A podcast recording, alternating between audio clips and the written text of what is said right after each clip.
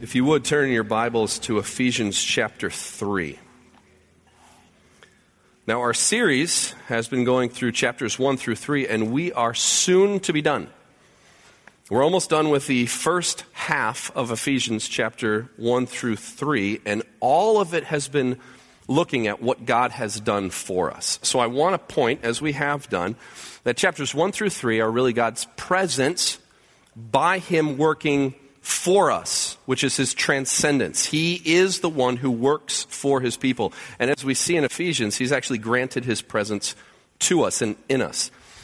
In two weeks, sorry, next week, two weeks, this one and the next week, we're going to finish Ephesians 1 through 3. Next week, Todd is going to be talking about the doxology, verses 20 and 21.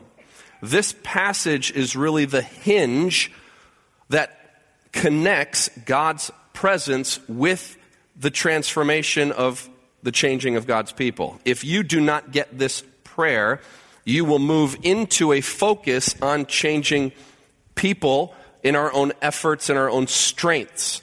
That's the danger.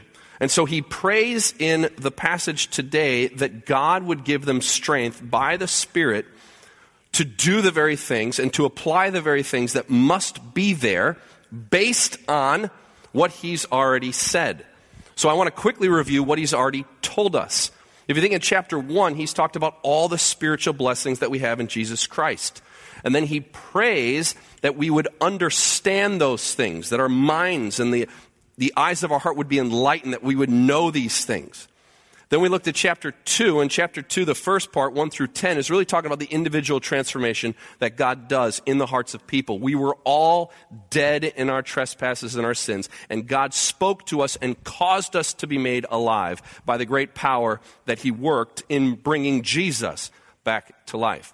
he says, and now that is all to bring you into a new creation relationship with God that he has done in bringing Jew and Gentile together in one new man, which is the church. And so we looked at things that God has called us as his people into his kingdom, into his family, and ultimately into his temple. And then if you look at chapter 3, verse 1, and Jasper mentioned it last week, he says, for this reason. If you look at the passage today, 314, he says, for this reason. So last week, Jasper got to explain this kind of digression that he had of explaining how the gospel was a mystery that is now revealed to the apostles and prophets in the New Testament, understanding now that God is doing all of this stuff in Jesus Christ, that it is through him that we have confidence and that we are called together, and we actually proclaim the manifold wisdom of God to the angelic world. That's amazing. And so now he's coming back to the very thing that he was saying. And so he says, Oh, sorry, okay, let, let me, get, let me get focused again. Because nobody gets scatterbrained when they're talking about Jesus and how awesome he is. But I'm going to read the passage, and this is what we're going to look at today, starting in verse 14. He says, For this reason I bow my knees before the Father, from whom every family in heaven and on earth is named, that according to the riches of his glory he may grant you to be strengthened with power through his Spirit in your inner being, so that Christ may dwell in your hearts through faith.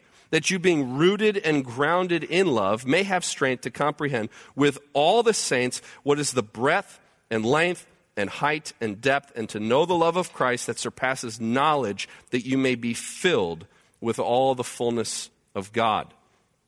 What we see here immediately is that we need the Spirit of God and His strength to live, chapters 4 through 6. If, if I could summarize what we're going to be looking at, and if I could look, put up on the screen the little saying that we're going to do, is a changed heart by God will bring a changed life for God. So again, you have to understand that a changed heart, so God's presence transcendence, a changed heart by God, is the very means by which your life will be changed for God. You cannot do this without having this. And so his prayer is that the Spirit would continually apply and bring to remembrance the very thing that he has done right over there. Okay? But the first thing he asks specifically or a thing that he shows us specifically is that we need the Spirit of God and the strength of the Spirit so that you and I would continually have confidence that the Father hears us. So we see that in 14 and 15. Again, the idea of him saying, for this reason. I would, I would argue that he goes back to what he's talking about in 2, where he talks about how through the Spirit we have access to the Father. And then he looks at how God has brought this all about. And he goes, Now, this is the reason that I bow my knees before the Father. Look at what God has done for us in making us a dwelling place. And so I, I'm going to bow my knees. And so I want you to think of this. A normal way that we pray is usually sitting. Some of us stand to pray. He says, I bow my knees before the Father. So he's getting down. He's overwhelmed by this, and he just drops down. And this is a sign of sincere earnestness, emotion, and he just gets down. He says, I, I, get down on my knees before my Father, before the Father. And he's almost begging God to do this. But he also knows that God will do this. And what he says is, I bow my knees before the Father, from whom every family in heaven and on earth is named. And I want us to think about that because what he's saying here is God is the one who created every single person, yes, and sustains all of them, but he uses the term entire family or the idea of a whole family. And I would argue that it's talking about not only the family in heaven, which could be angels and the saints who have gone before, but also those who are still on earth, because God is continually drawing his family to himself. And they're named, meaning they are called for a specific reason. I think of Ephesians 2:10 where he says we are God's workmanship created in Christ Jesus for good works. Think of when he changed the name of Abram to Abraham. He named him the father of many nations because he had a specific purpose that he would be fulfilling. He changed the name of Cephas to Peter, and he made the statement, On this rock I will build my church. The changing of a name is significant because God is telling him a specific purpose that they have. So he says, All of us have a specific purpose. He's named all of us. I think of how he calls all the stars by name. Each individual star has a specific purpose. And that's very significant because he wants to remind us. He says, listen, God is the one who made you, he sustained you, and he has a purpose for you. And so I bow my knees before him so that we would know this.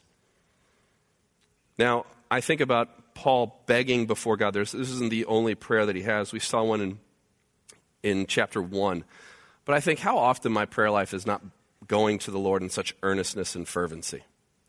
And so I think about why, why does he have so much confidence before God? And what stops me from having confidence before God? I think about how I usually pray more fervently and more passionately on a day that I think it's a good day right? If I have a bad day or I've done something ridiculously sinful, then I feel like, okay, now I can't talk to God because I have to make myself okay in order to talk to Him again. That's typically how we treat this. But he says the confidence before God is based on the power of the Spirit drawing us to a Father who loves us. And I think of it like this even, even if you waited for your best day, your best day is still tainted with sin. Can we all admit that? Even our best day is tainted with sin. I, I think of how our kids try to do nice things for us, and it's really a very foolish thing that they've done. Let me give you an example. Callie and I were at the hospital. Callie just gave birth to Amos. They were celebrating our kids, a great, joyful time. My son, or sorry, Nora, my daughter, when we came home, she had written us a nice note. It says, I love you, mom and dad. So sweet. She missed us. I mean, we were in the hospital. So she wrote, I love you, mom and dad. The problem is, the location of the letter was on our white ottoman, right in the middle of our living room, in blue ink. I love you, mom and dad. Thank you. Honey, I love it. I think the other time when my kids, my Nani and Poppy, uh, my in laws, their Nani and Poppy, they had a, a new car. They got a new car. And my kids wanted to wash the car for them. How kind. Kind of wash the car, so they got out brushes and they're washing the car for them. But they forgot soap and water. So the brush is just scratching the side of the car as they're washing it. And they're like, Look, we washed your car. Yes, you did. yes, you did. Thank you. Like, what do you say to that? I think, like, even in our best days, God still has to understand that we're, we're, we're completely unworthy to approach God. There's nothing of, of delight that we can muster in ourselves to make God thankful that we're talking to Him. Every single time we talk to God the Father, it is simply because it is based on the finished work of Jesus Christ. It is the Spirit of God who has applied the righteousness of Christ, and that is the reason alone why we have confidence before God. So we need the strength of the Spirit to continually pray and have confidence that the Father hears us. The second thing we see is that we need the strength of the Spirit for the power to be transformed. The power to be transformed. In verse 16, he says that according to the riches of his glory, he may grant you to be strengthened with power through his Spirit in your inner being, so that Christ may dwell in your hearts through faith. The first thing you see is that it's according to the riches of his glory. Let me ask a question How much glory does God have? Infinite. So it's according to his infinite wealth. So God has all wisdom. James tells us to ask God for wisdom. God's not going, oh man, you're really asking for a lot of wisdom. I'm running out of wisdom over here. You guys are asking for too much wisdom. No, He's always able to give you wisdom because He has an infinite amount of wisdom. He's able to give you power because God has all power. He's not upset that He grants you power as if He's lost something. He's able to give you power. So he says, according to the riches of his glory, he may grant you. Again, it's coming straight from God by the Spirit to be strengthened with power in your inner being. Now, I found it very interesting. This is probably a, a very important part, and I hope I convey that to you this idea of your inner being. The inner being is not something that unbelievers have. I know that psychology and psychiatry have this idea of the self and the inner man and different ideas of how we relate to our conscience and I would say everybody has a soul, so everybody's eternal. But this particular statement of the inner being is something that God has birthed in you and is part of the new creation. This is where the Spirit dwells. Okay? Unbelievers don't have this. This is something only believers have. And I'm going to argue from the Bible so that you're not saying, oh, well, that's cool, but prove it. Okay, I, will try. Ezekiel 36 says I will give you a new heart and a new spirit I will put within you. I will remove the heart of stone from your flesh, and I will give you a heart of flesh. And I will put my spirit within you, and I will cause you to walk in my statutes and be careful to obey my rules. That is not a true statement of unbelievers. Romans 7, we see the outworking of this. He says, I find to be a law that when I want to do what is right, evil lies close at hand to me. He says, But I delight in the law of God in my inner being. That is not a true statement of unbelievers. Unbelievers do not delight in the law of God, that's abhorrent to them. They might agree with some of the tenets of it, but the purpose of the law is to obey God. They don't want to do that. So he says, I delight in the law of God in my inner being. But I find that evil is right here with me. Galatians 5 talks about this. The desires of the flesh are against the spirit, desires of the spirit against the flesh. They're opposed to each other to keep you from doing the things you want to do, because as Romans 7 says, we delight to do God's law. We want to do that. Ephesians 4, we'll talk about it in a little bit. Not today, but later, Lord willing. He says, Take off the old man, this guy, corrupt through deceitful desires. Everybody who is unsaved is blinded, and all of us still live many times in deceit. We have to put that person off. He says, renew your mind, which is what he's talking about in this passage, strengthening your inner being, so that you can put on the new man, or as I would argue, Christ dwelling in your heart through faith. Again, the inner being is something that is not true of unbelievers. And let me argue this I believe what he's saying here is not action. The inner being being strengthened is not simply so that we will do action, it is actually delight in God. Is delight in God. John Piper, in April this year, he said this. He says, The most basic distinction between the believing church and the unbelieving world is not godly decisions, good deeds, or even true doctrines, but glad delight in God Himself. I have a slide right there. Let's read this again because I want you to, to grasp this. It's something very important. And the Lord just kind of placed this in my lap and I was wrestling over it all week. Think of this the most basic distinction between the believing church and the unbelieving world is not godly decisions, good deeds, or even true doctrines, but glad delight in God Himself. And he goes on to explain the example of Judas. He says, You want to talk about godly decisions? Judas followed Jesus for three years while still being a lover of money and a thief unsuspected by most of the people. He made godly decisions. Follow me. Okay, I'll follow you. Good deeds. He says, How many philanthropists do good things for people? In fact, they can outdo us in loving and caring for people that they see. Good deeds. True doctrines. He brought the example. I'm sorry, everybody in this room, even pulled all together, all of our knowledge, the devil knows more than we do about God. It means nothing to him because he has no delight in God himself. That's the difference between the unbelieving world and a believer.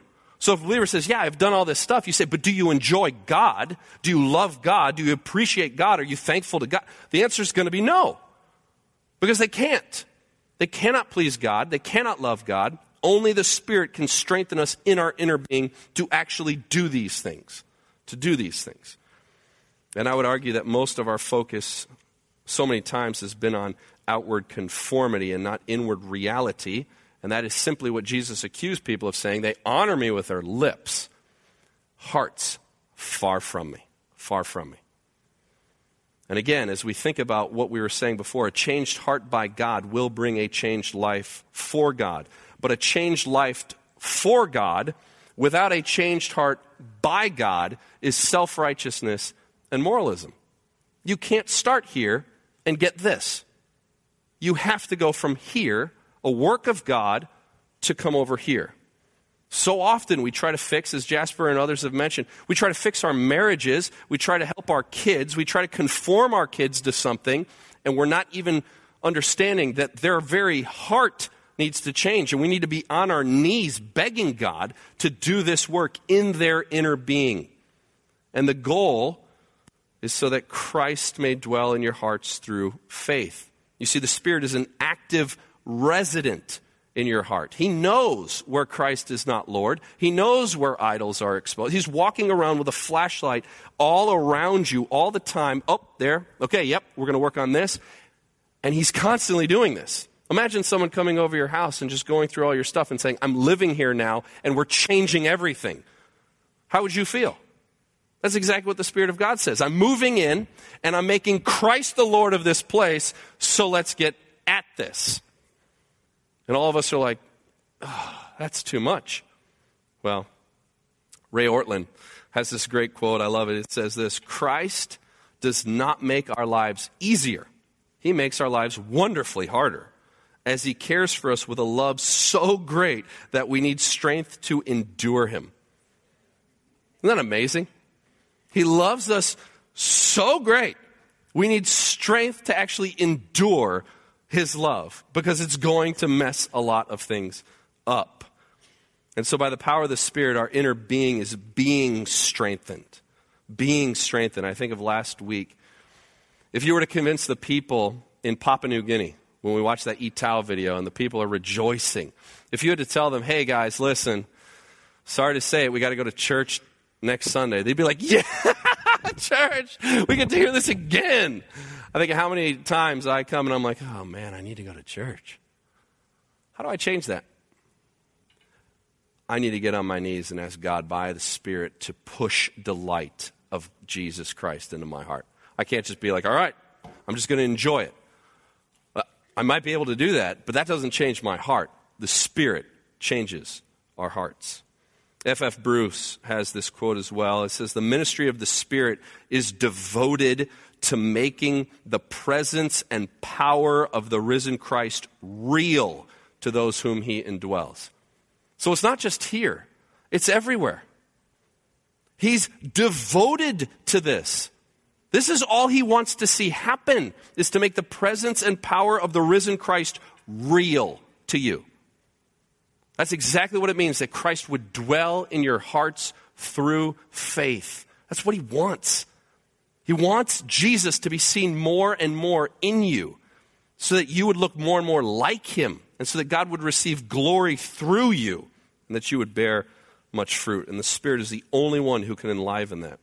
But I want us to see the next part that we need strength for is the understanding of his love for us. Because let's be honest, this is a process.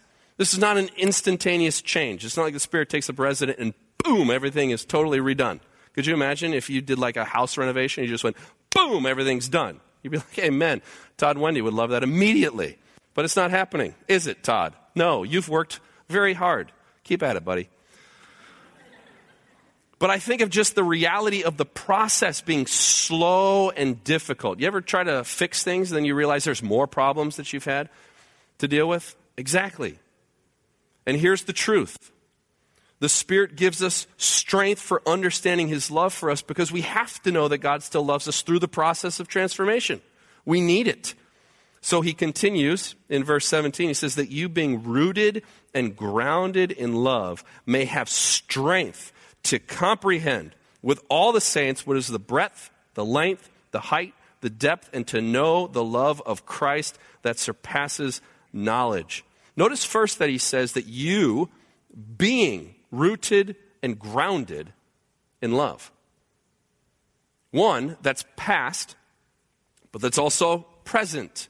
You were rooted and grounded in love. You are still being rooted and grounded in love.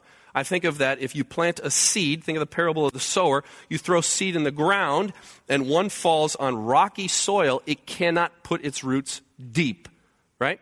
Can't do it. So when problems come, persecution comes, it shrivels. It's not rooted in love. It's not knowing that. It's saying, this isn't worth it. I would rather have comfort. Then you've got this other person who's rooted, and then thorns are there as well, choke it out, and it's removed. It can't keep growing because they see, I don't know if I love Jesus and he loves me as much as the world does. I actually love the world. I'm going to pursue the world. Now, granted, you do have the hard path. We're not going to talk about that one because the devil's a bird and I don't want to deal with that. Okay, so let's move over to the soil that's good. The soil is good, and it says that it goes down deep. Think of that.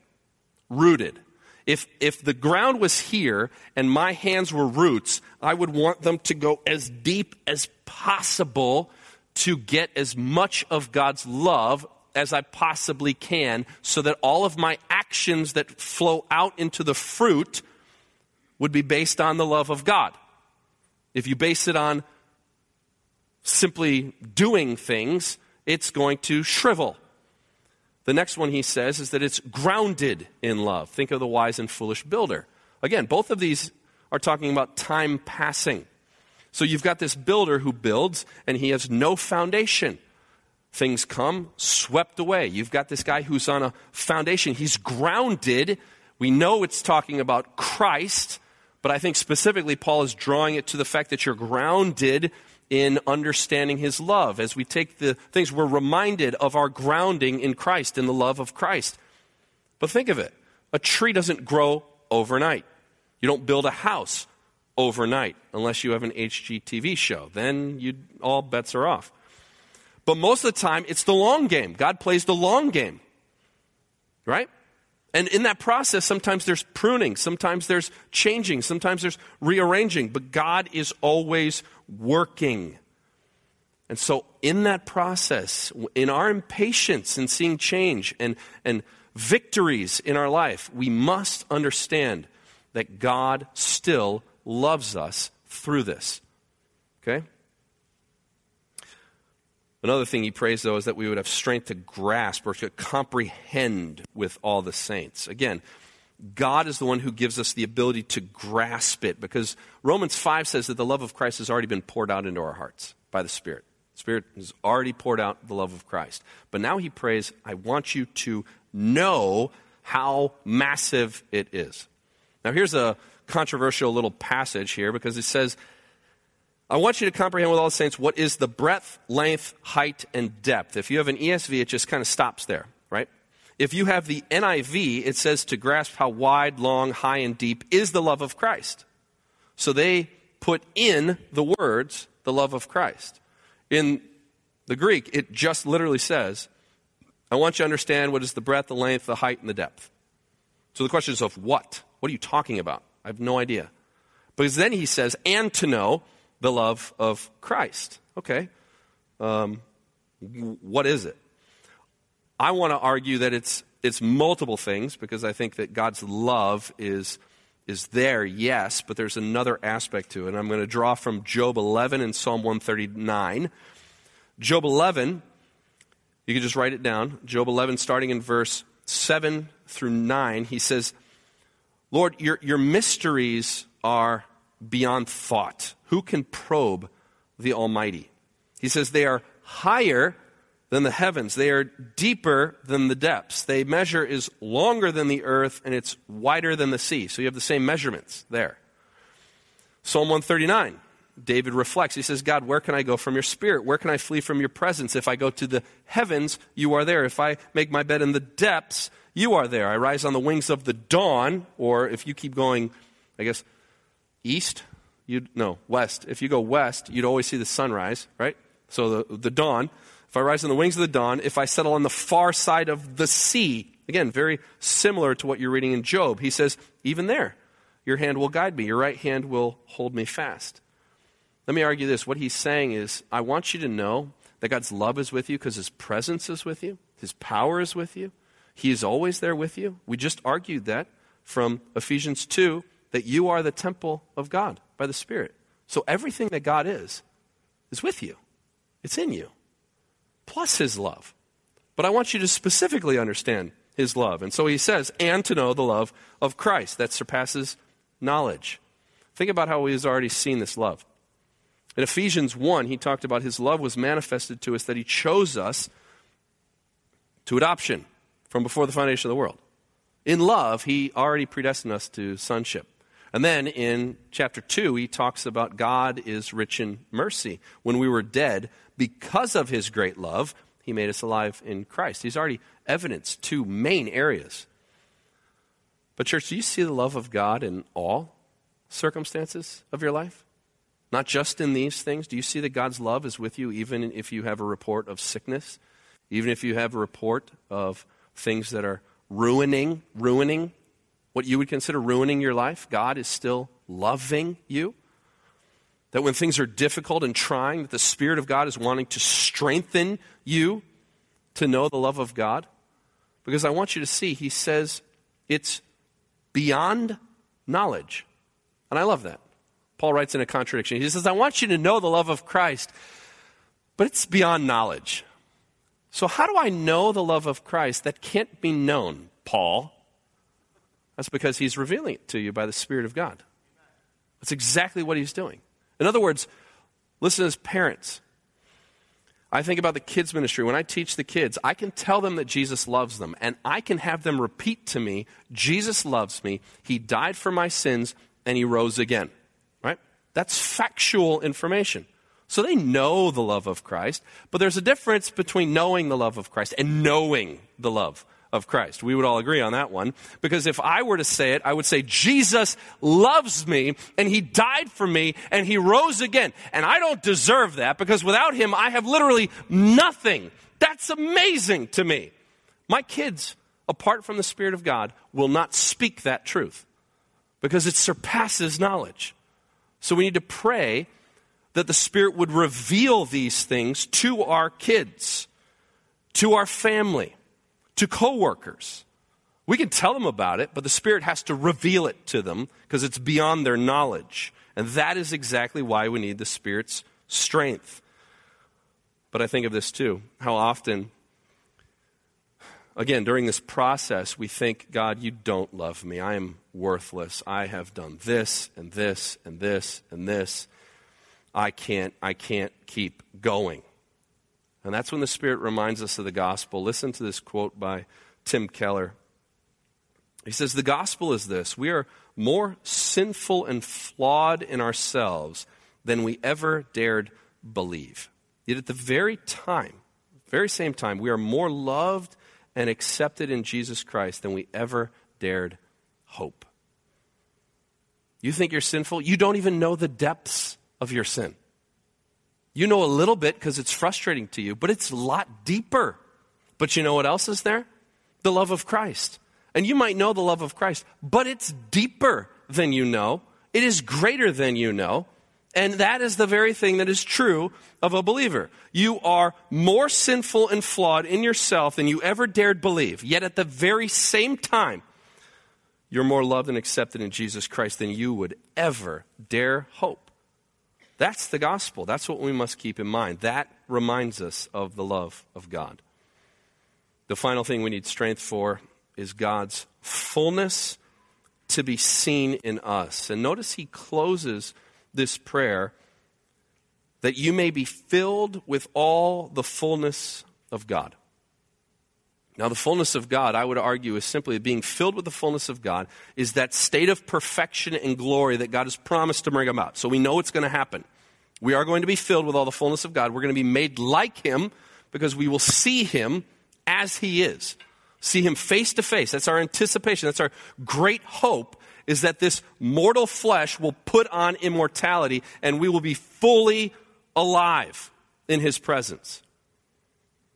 But He's also telling us that as we grow, as the Spirit does this in us, we become more like Christ, and people see more of Christ in us now. I think of what Ephesians 4:13 talks about. If you look over one page or maybe two pages, 4:13 says until we all attain. So God's equipped the saints for the work of the ministry, for the building up of the body of Christ, until we all attain to the unity of faith, knowledge of the Son of God, to mature manhood, and then he says to the measure of the stature of the fullness of Christ. So as individuals, are being filled with the fullness of God, which we all are, there's a greater manifestation, even together corporately, that people would come into this building and say something like in 1 Corinthians 14 Surely God is in this place. That is exactly what we want to have heard about this church. Surely God is there. That's amazing. And it's because the Spirit is strengthening His people and making them like Christ. I think of this quote by James Brownson. He says Christians are always learning and growing toward becoming in their daily lives the kind of persons that they already are in their union with Christ. They're becoming in their daily lives the kind of person that they already are in their union with Christ. Again, think of it. They already are this in their union with Christ. The Spirit of God is doing that in their daily life, but they already are this because of Jesus Christ. Give you one example of this. Bjorn asked us this past Tuesday at the elder staff meeting. He said, Guys, rate yourselves. Where are you? One to ten. One to ten, where you are. And all of us, you know, you can't go ten. That'd be crazy. You'd be like, What is going on with you? Ah, you know. But you just think, we also were like seven six, maybe a four. But as I was reflecting on it, I said, you know what's true? We literally are all tens. We're functioning sevens. We're functioning fours. But we're all tens. Like, what could I add to what God has done for us in one through three that would make it anything higher than a 10? Like, if 10 is the standard, it's probably like a 50 million. But if we were to say just 10, 10, we have everything. We're, I mean, literally, every spiritual blessing in the heavenly places is ours. We're tens. And what I'm seeing is that God is literally like taking off just the parts that are stopping the light from coming, and so that the fullness of God would be manifested in us little by little, little by little, until all of this is removed, boom, and then there's just light and glory. That's amazing. That's the expectation, is that we will become what we already are. That's why he's asking the Spirit to show us these things. Give them strength, Father, to see this, to know this, and to enjoy this. That's what he's asking of God. Now, church, there is such a sweet spirit in this church. I would say there's an excitement. The Spirit is working. There's a refreshing, empowering. I, I, I know it. I, I sense it. I, I've loved the process of learning Ephesians with the staff. But, church, we need to be on our knees and praying this on a regular basis. And so, what I want to do is, I actually want to have an invitation for us to be on our knees. He tells you, I bow my knees by my Father. If you're able, I would invite you to be on your knees and to ask God to do this for ourselves, for the church, for our families. Let me encourage you, parents. As I was reflecting on this, I just think about the heart of so many of you to see your kids love and follow Jesus Christ. Parents, there's no way that rules in your house, there's no way that you're even teaching to them alone is going to manifest that. That's a part of it. But we should be on our knees saying, God, will you please strengthen them in their inner being to see these things, that you would cause them to see it. And if they don't have your spirit, would you grant them your spirit? To be on our knees before the Lord, that we would regularly pray this. This isn't a prayer where you go, Well, I prayed that last year. Is there anything new? No, you always pray this. Paul, some places say, I do not cease to pray for you. He's praying. So, church, this is what I want us to do. I want us to take a time, couple minutes before we close in song. And as we close in song, you may remain. I would encourage you, remain on your knees. But I'm going to invite you to come and be on your knees. You can stay in your seat, turn around. You can come up here. You can pray with family on your knees. Do what you want. If you're able, I invite you, pray these things. Pray these things, church, because the Lord knows we need them. Let's pray.